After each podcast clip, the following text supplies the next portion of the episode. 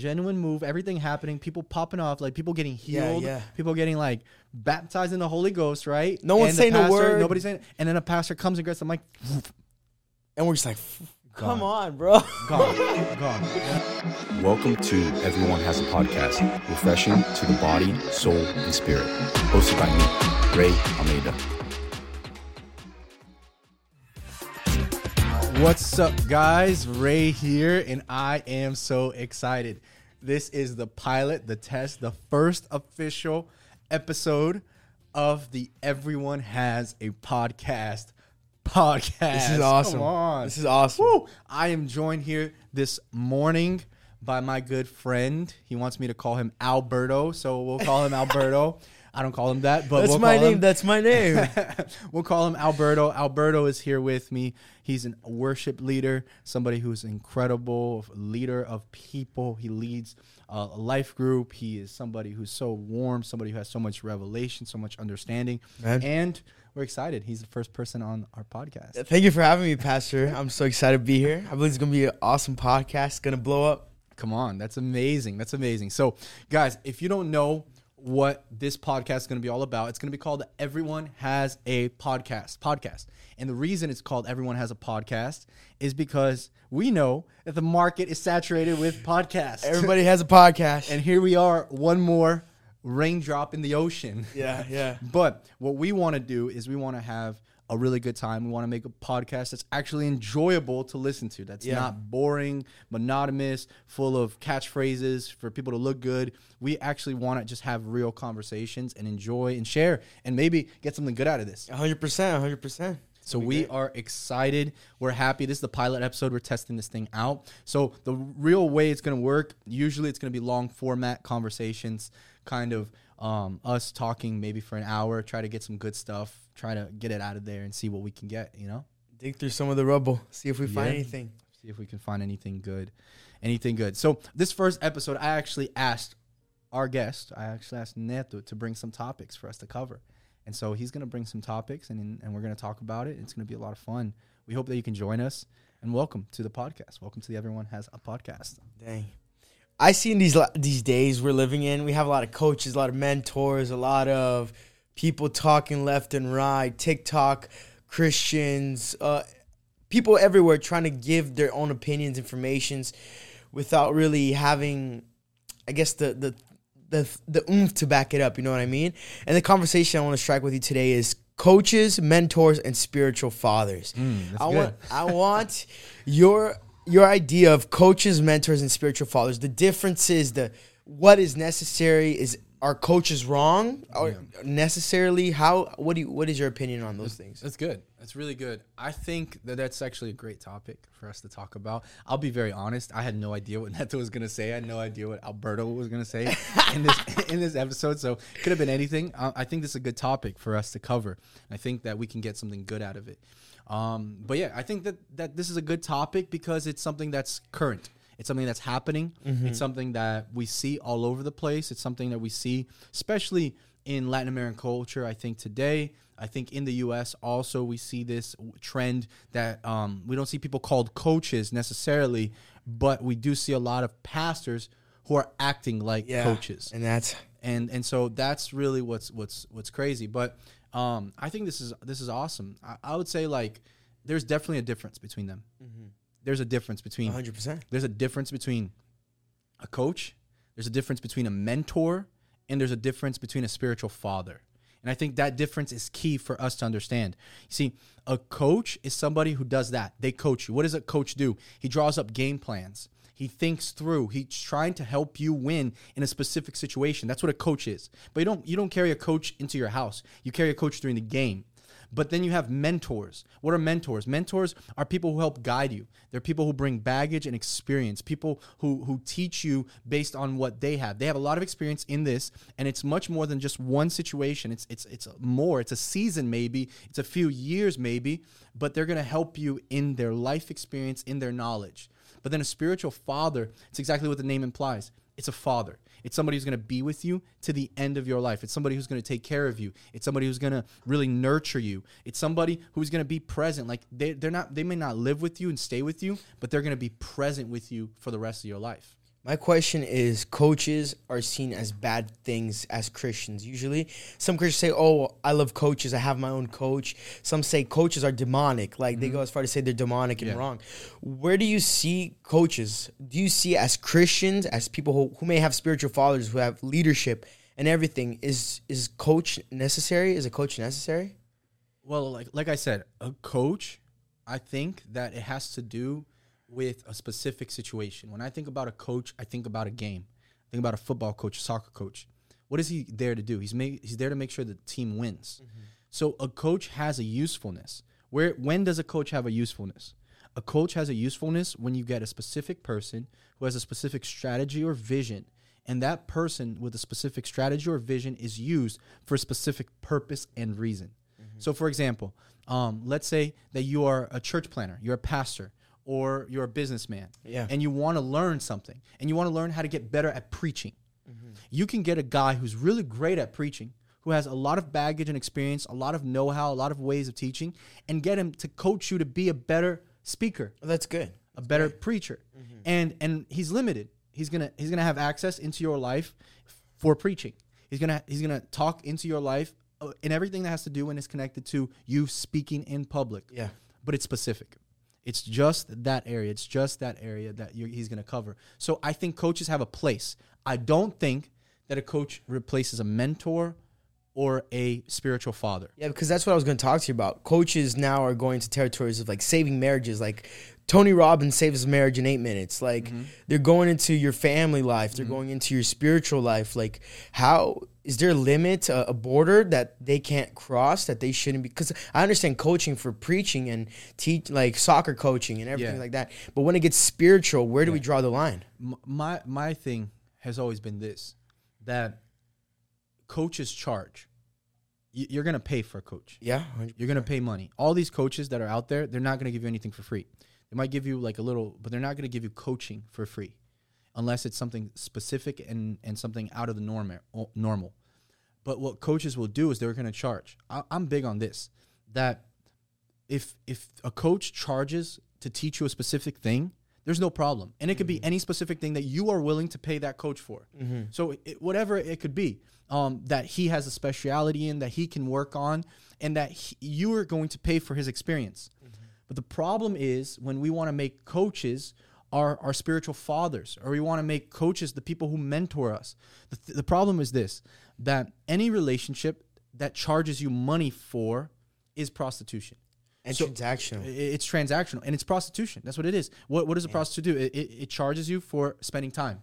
So it's it's a type. So if I'm charging for a relationship, that's not okay. Wow. That's prostitution. If I'm charging for a relationship. And so a coach should never be seen as somebody I might develop a relationship with the coach, but a coach should never be seen as somebody who I have a relationship with. I understand a coach, he's going to do X, Y, Z. This is my purpose. This is it. In this, we can develop a relationship, but I shouldn't expect my coach to have a relationship because he's charging me money to, to, to get whatever he's getting. Well, going down this vein, it's psychologists as well, like charging you money to listen to you, to talk to you.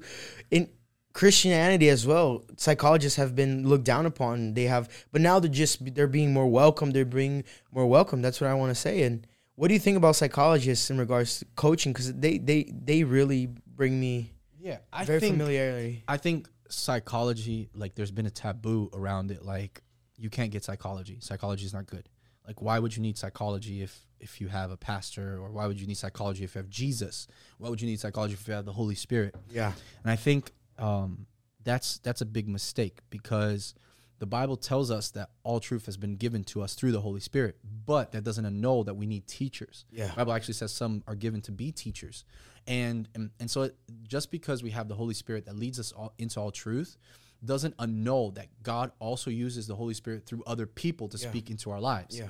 and that includes pastors, teachers, and I think that also includes psychologists, who are people who a lot of them feel a calling to help people in their emotional areas, in their psyche. That's good. And so they have this calling to do it. And and I think the best psychologist as a Christian, it should share your worldview. Mm-hmm. And when I say about worldview, I mean like they should share at least the same way you process things. Like for example, you have ultimate truth. I have ultimate truth my ultimate truth and your ultimate truth end up aligning But if you have an ultimate truth, let's imagine that you don't believe anything about the Bible, you don't believe anything about God, and I do. Okay, you're gonna teach me how to overcome things with your basis, Yeah. which is in your own strength, your own capacity, mm-hmm. which is through the help of maybe a, a, a neighbor. Mm-hmm. Okay, but I'm gonna ultimately bring back, no matter what strategies I have, I'm ultimately gonna bring back as a Christian psychology into the worldview that is that I believe that God ultimately will be the saving grace for all psychological issues. Amen. So I think that psychologists are actually really good. I think psychologists have definitely have a place. I think counseling and psychology is good. I think it can save a lot of people. I think it can help a lot of people. I think it can really um, prevent burnout from leaders, from pastors. Uh, but it's again, it's important to have a psychologist that shares the same worldview. It's important to understand that just like a coach, they have a specialty and they're going to refer to something. Like you shouldn't go to a psychologist for spiritual advice, and you should be able to discern what is spiritual and what is physical, what is mental. So a psychologist can help you break through um, thought patterns, thought habits. They can help you break through that. They can get you through some things that have to do with how you act and how you behave, why you behave. They can they can help you see these things. But ultimately the Bible tells us that all transformation comes through the Holy Spirit. Yeah. So the psychologist can help, but you have to understand and separate the things. I see a psychologist a lot like a coach, but with a different specialty. They're much deeper. Obviously, a coach doesn't have to get a degree. They're not specialized in in this in this way. I think a psychologist is much more profound as a resource. But however, I do see a psychologist as limited. I think that the ultimate understanding that's this is in us in our Christian worldview is that the Holy Spirit is going to resolve the massive issues, and He's the one who leads us into all peace and all salvation and transformation. But definitely, God can use psychologists to help that process along and transformation. Wow. Wow, that's so good. And going back to spiritual fathers, there is a big difference between spiritual fathers and leaders in our lives, right? And more than spiritual fathers, it's in the word fathers and mothers. But what do, what would you say to those who just have leaders and don't have spiritual fathers? What would you what would you recommend them? I, I would say this. I would say, don't expect every leader to be a spiritual father. Don't expect that. yeah. because it's it's not going to happen. But for the person who is who is walking alongside of a leader, they shouldn't expect that person to be their spiritual father, but they should expect that person to be their leader. They should ex- have the expectations that are are appropriate on a leader, on how he's going to lead them, how he's going to do it for whatever it is. If it's a life group leader, which is a small group, cell group, if it's a, a, a network leader, if it's a leader in your job, if it's a leader anywhere, you should put the appropriate expectations on that person and understand that that person is not your spiritual father unless you really feel that connection and that's what what it's what's going on. You think you think you're invited to be a spiritual son or you ask to be a spiritual son? What do you think is more important? There can be both situations. Or I've- what do you think I've- is more appropriate? I've come to see this, right? Um Jesus, Yeah. right? He had 12. I wouldn't consider Judas a spiritual son. Wow. I wouldn't consider Judas a spiritual son. Mm-hmm. I would consider him a follower. I wouldn't even consider him a true disciple. Wow. I would consider him a follower. You wouldn't consider him a disciple. He Following was he's- Jesus. His, his technical term is disciple, right? Yeah. That he followed Jesus, right? That's his technical term. He's one of the twelve disciples. But my question is, did he really follow Jesus? No. Did he really was his heart in it? Like or was he expecting something else? And and we can get into that conversation, but my point going back to the main thing is um his expectation on Jesus, his relationship with Jesus wasn't that of a spiritual father. I don't I don't at least I don't see that in the Mhm. scripture. My opinion is I don't see that in scripture. And so I think that it is possible. I think that Jesus called him and said, "Hey, look, come and walk with me," right? And he and he cast the net. But only those who chose to be the closest to Jesus were the closest to Jesus. And we see you that. and you see that. With John, right? Yeah, He's laying that- on his chest. You see that with John, and you see that with Peter. Yeah. Like Peter made his mistakes. We we we can bash on Peter all we want, Mhm. right? He denied Jesus three times, but he was the only one who said, "Jesus, I won't leave you." Yeah. Like he failed, Yeah. But he still went Yeah. and said, "Jesus, I'm I'm with you." Yeah. And he was one of the three that actually were the closest to Jesus in Scripture. The one one of the three that saw Jesus transfigured. Yeah. One of the three that were the closest that we see in Scripture with Jesus. And so we see Jesus invited everyone into the relationship, but there is a part that is. Will you will you take the extra step to go deep? You determine the depth, and so I've I've I've seen this in leaders and pastors that they want anyone They don't. They're not picking and choosing. Mm-hmm. I'm not like, okay, I want Alberto, I want Gabriel, I want so and so to be the closest ones to me. Yeah. I'm not doing that. What I'm doing is, as a leader, I'm saying, look, I would like to be the spiritual father of whoever God gives to me. Yeah. I would like to lead whoever is willing to follow. And if you come and you feel like this is an, an organization or something God is aligning, then come and follow. Okay, come in and follow. A person says to me, Hey, I want to draw close to you. I always say, Great, you want to draw close to me? Let's walk close. Yeah. Let's do this. You want to do it? Let's go. Let's go. Because I'm I'm trying to, you know, I'm running, I'm going here and there, but there are people who are like, no, let me hang out with you. Let me make time. I have a, a guy, right? You know, Pedro. He he calls me, texts me consistently. Can I go hang out? Can I go to your house? Can I go spend some time with you? Mm-hmm. I don't ask him to do that. He does that. And then people see him as close and they think Pastor Ray has a preference. Yeah. Ray likes him more than everyone else. Yeah. But that's simply not true. It's it's it's both ways. I open up and I chose him because he chose me. Mm-hmm. You understand? The same way that I will choose whoever wants to come. If you want to come, come. I'm I'm I'm open. I'm, I'm definitely open. I will go out of my way. If you say you want to come, I will go out of my way to to meet you, not just 50%, I'll go 60, 70% to meet you. Yeah. Like, but you have to like say, I want this. Because otherwise, I can't just expect everyone to be my spiritual son and daughter. I have to know that God's going to give me those who are closer. Wow. That's so so good. And that's super organic, right? Yeah. I think just happens organically. And you mentioned something earlier about pastors trying to be coaches or acting as coaches. And where do you see when a church goes from an organism an or like organic thing to an organization like a functional like it's all about titles and functions and uh, you have to do this and you have to grow this and it's all about numbers and it's all about you know you know what i'm talking about Yeah.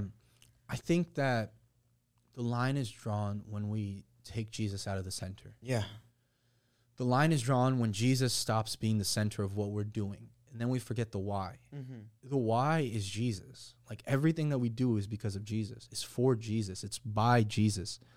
I think the problem occurs a lot of time with a lot of people because they stop putting Jesus as the center and they start putting other things, numbers, growth. They start putting none of these things are bad. I think these things are good. We should look at numbers. We should look at growth. We should desire these things. I think what is whatever is healthy will grow. But I think a lot of times what people do is they make it about all the other things and Jesus becomes a means to the end. Yeah. And I think that's the big problem. When Jesus becomes a means to the end, we've lost sight. We've Yeah. lost focus. When Jesus becomes just another thing on our list, we've already messed up. We need to rip up the list because Jesus is the list. Everything is unto him. He's the center and everything is unto him. It's for him, it's by him, it's through him.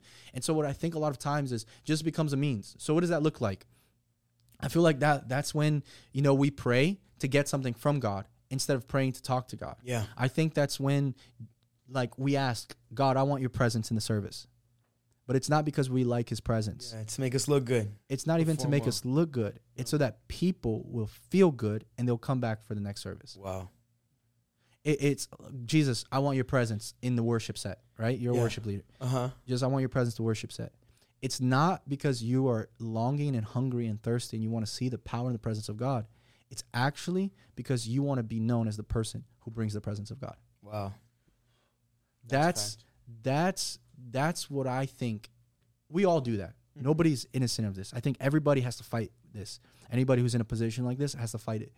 But but I think when that becomes a habit, that's when we get these situations. Mm-hmm. These people who are coaching instead of pastoring, people who are just sh- preaching and, and talking instead of shepherding and caring.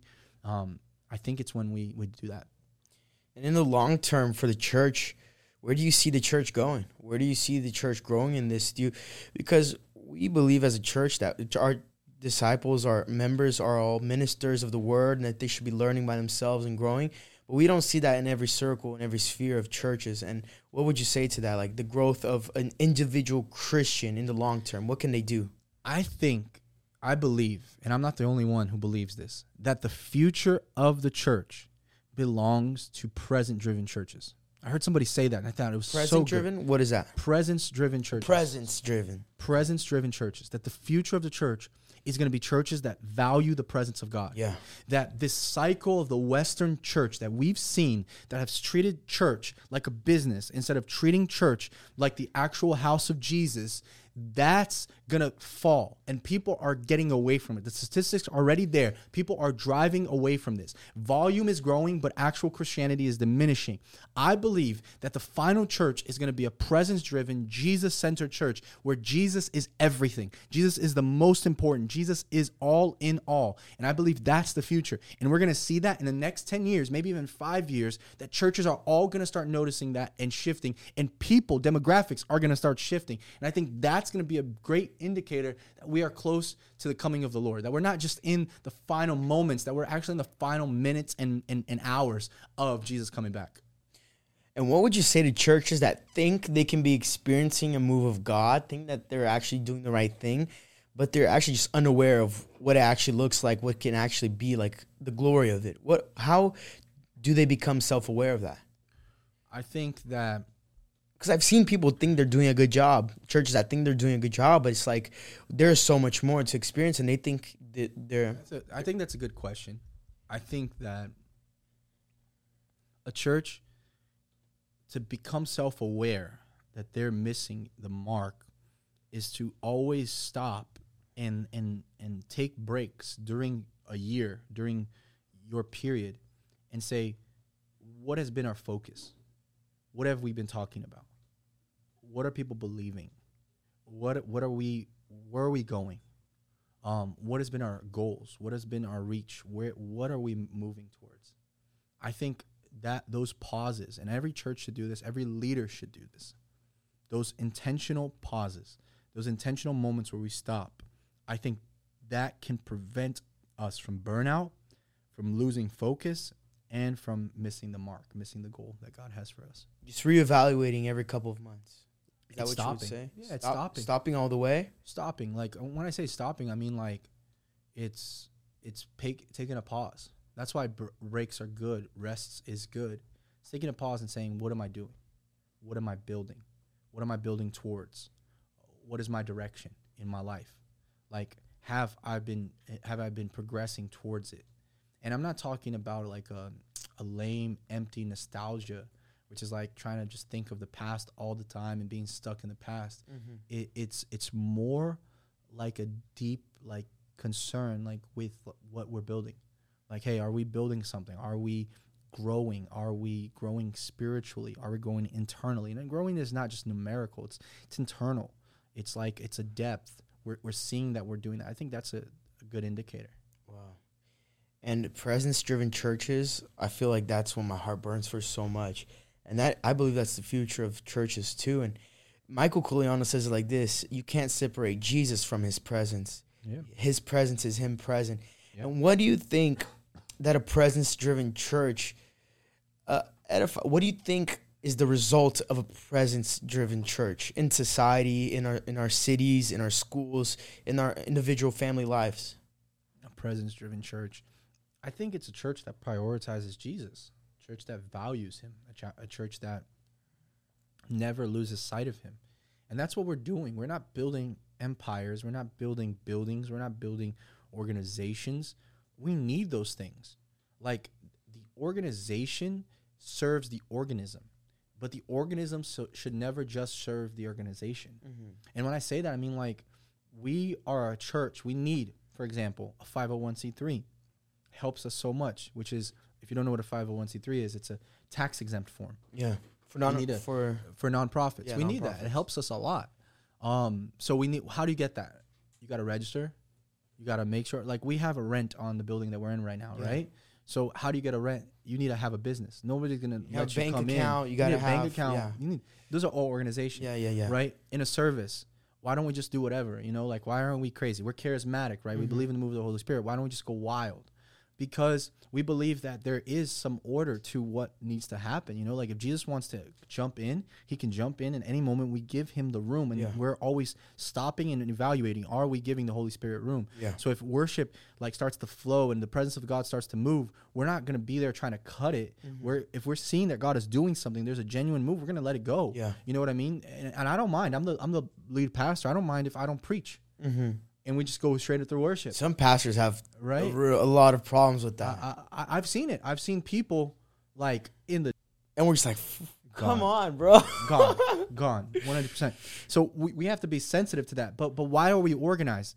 Because although that would be great if that happened every single time, every single moment, all the time, God also respects our organization. Mm-hmm. Like God respects organization and His presence. He He puts His presence in a way that respects it. Yeah. So an example, biblical example of this, I think is is David when he's bringing the ark. The ark represents the presence. David is carrying the ark. David is doing what the Lord loves. Lord loved David for this. It says not only he loved, he liked David for this. Yeah. Which is because David wanted to bring the presence of God back to the center. Look look at this wonderful, beautiful goal, right? Yeah. Anybody who's charismatic, anybody who's Pentecostal, Yeah. anybody who's who loves spirit driven stuff would be like, dude, David got it. Amazing. Whoa. And I and I think he got it. Okay. But he's bringing the presence back, but then he does it in a way that's not organized. And what happens is the ark falls, somebody tries to catch it, right? Uzzah, right? Uzzah tries to Yeah. catch it. Uzzah dies. Come on, man. Uzzah dies. Pay attention. What killed Uzzah? It was that David didn't value the organization that God had established. Yeah. He didn't value what God had, had established. You were supposed to carry the ark on your shoulders and, and with poles. He carried it on a cart. Yeah. Who, who carried it on a cart? Where did he learn that? Bible says that the first people to put the ark on, on the cart was the Philistines. Wow. And so he actually was copying the Philistines Pagans. the, the people who didn't know God. They didn't know anything. They didn't have the Bible. They didn't have the scripture. They didn't have the Pentateuch to read and to understand what God had determined about the ark in, in, in the books of the Pentateuch. And so they did it wrong. And nobody died because they didn't make any mistake in that in that process. He copied them and somebody ended up dying because he didn't do it the way that God wanted him to do it. So I think that we have to be sensitive. Organization is not a hindrance. Organization should serve us. So having an introduction, having a, an, an- a list of songs that we're going to sing that's going to be consistent that everyone can expect, having a, a rough number of minutes that a, message is going to always fit into that helps that that actually makes people more excited to come but the problem is if we only value that and that becomes our priority. And then we limit the Holy Spirit and his unorthodox ways many times. We put him in a box. Then we're going to miss out on what God wants to do. And I think the present driven church is a church that is not the crazy Pentecostal wild church. You know, the presence driven church will be the church that understands organization but values presence over organization and has organization, but at the same time also is sensitive to whatever the Holy Spirit wants to do when he wants to do it. Wow. And I think I have a last question. All right. We'll end with this. For us to end with this, it's it's a I don't know if it's going to be a long answer or short answer from you, but do you think the traditional way of doing a service, you know, the the intro, somebody comes up, reads a verse, the band goes on, we sing, somebody comes up, does a tithes and offering sermon, we sing again, service ends. You think that traditional format of doing service will soon change? Are you looking to change some of that, or would you be interested in changing the flow of service, making it more open, making it? What do you what do you have to say about that? I think that the liturgy, right? That's what it's called, the liturgy of service, which is songs, sermon, altar call, roughly around there, and you throw tithes and offerings somewhere. Okay, um, that liturgy, it's something that's been passed on from generations, and i we see that like the, the the Bible gives us glimpses into the New Testament church doing that. So the Bible says that when they would gather, they would sing songs and hymns right? That's where we get the fact that we gather together to sing, right? Um, Hebrews says, "Let our evening sacrifice be the lifting of our hands," right? Calling back to Psalms, like our hands are sacrifice to God. Like we can lift our hands in our songs, Give your bodies a living and that's sacrifice. a and that's a living sacrifice in, in Romans, and that's pointing to the the reality that is the the truth that we can worship Jesus and we can offer him a, a sacrifice, not the sacrifice that we need that he did, the sacrifice that was for salvation, but a sacrifice that's an offering. It's an offering sacrifice. We do that with worship. The Bible also tells us that the disciples would gather everyone and, and teach, that the apostles would do that. So teaching is found in the church service. Singing is found in the church service. That's kind of where we get our liturgy from. Yeah. And I think G.K. Chesterton he says this. He says, um, "Don't roughly, don't don't take down a fence without knowing why the fence has been put up in the first place." Yeah. I, I see it like this. Imagine that there's a fence and you buy a house. You don't know what that fence for. Like, ah, I don't like that fence. You take it down without asking why it's there. You find out that there's a bunch of tigers and that fence separated the tigers from your backyard. Now you have a bunch of tigers in your backyard. Mm-hmm. That's stupid. You shouldn't do that. You should ask why. I'm not saying that we should keep all the fences that we have, which point to the the tradition. I'm not saying we should just keep all the tradition and just leave it because there's traditions that can change. Yeah. But I'm saying ask why we have the tradition, why we do things. So if if the preaching is before the the the, the worship or the preaching is after the worship or there's services where we just sing and we don't preach or there's this would be a crazy one if we just have a service where we just preach no songs Yeah. at all That wouldn't be bad. that, you think that'd be bad? I, I, I don't know. I feel like for me as a pastor, I like worship because it gets people connected and in the spirit, Open and open, connected. and then the message comes to to to encounter them with something. yeah, but I've seen I've seen Judah Smith come up preach and then the worship is afterwards. And yeah, yeah. I mean, it can. That stuff is interchangeable. yeah. That stuff is, is interchangeable. the The point is that we are gathering together as the body and we're breaking bread. We're we're having fellowship. That's important. That we are in the apostles' doctrine, which is preaching and teaching. That's important. And that we're singing songs and hymns, which is songs. Now, the order of all of that, like here, here, here, here, here, here, here, point, point, point, point, point, I think that's interchangeable. I think anybody can decide that. I think we can figure that out. But I think that the main thing needs to be the main thing, which is that we are focusing. We are, are focusing on the presence of God, gathering together, be with, being with God, being God focused, being God centered, being Jesus focused. But up to that, I think that many churches might change that up. Yeah. I like the way it is. I think it's cool. Uh, But I mean, I wouldn't I wouldn't mind if we worshipped more and I didn't preach. But if the Holy Spirit was getting there, Yeah, yeah.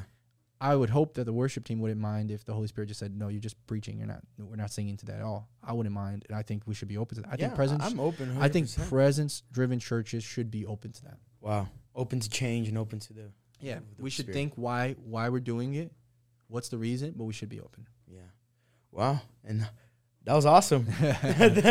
First episode in the bag. Come on, Come on, Pakistan is in the bag. Pakistan's in the bag. I know that is a great video. Um, but yeah, first episode done, bro. Wow. Thank you so much, bro. No problem. Thank you I for hope- having me. And and to everyone listening, I hope that you guys enjoyed this first episode. This is a test. We're we're trying things out, but I hope that you enjoyed. I hope that you like this. I hope that you're edified, that you're blessed, and and not only that, but I hope that you actually have fun and enjoyed it. This is Yeah. enjoyable conversations and not just boring, monotonous stuff, but stuff that actually is relevant to what we're talking about. Yeah. Thank you for having me, Pastor. Yeah. It was awesome. Number one Christian lifestyle. I just kidding. Number one Christian podcast in the world. Just Everybody kidding. has a podcast. Ju- podcast. Just, just kidding. But guys, stay tuned. It's awesome. We are so happy. And yeah, God bless y'all. See you guys episode two. See y'all.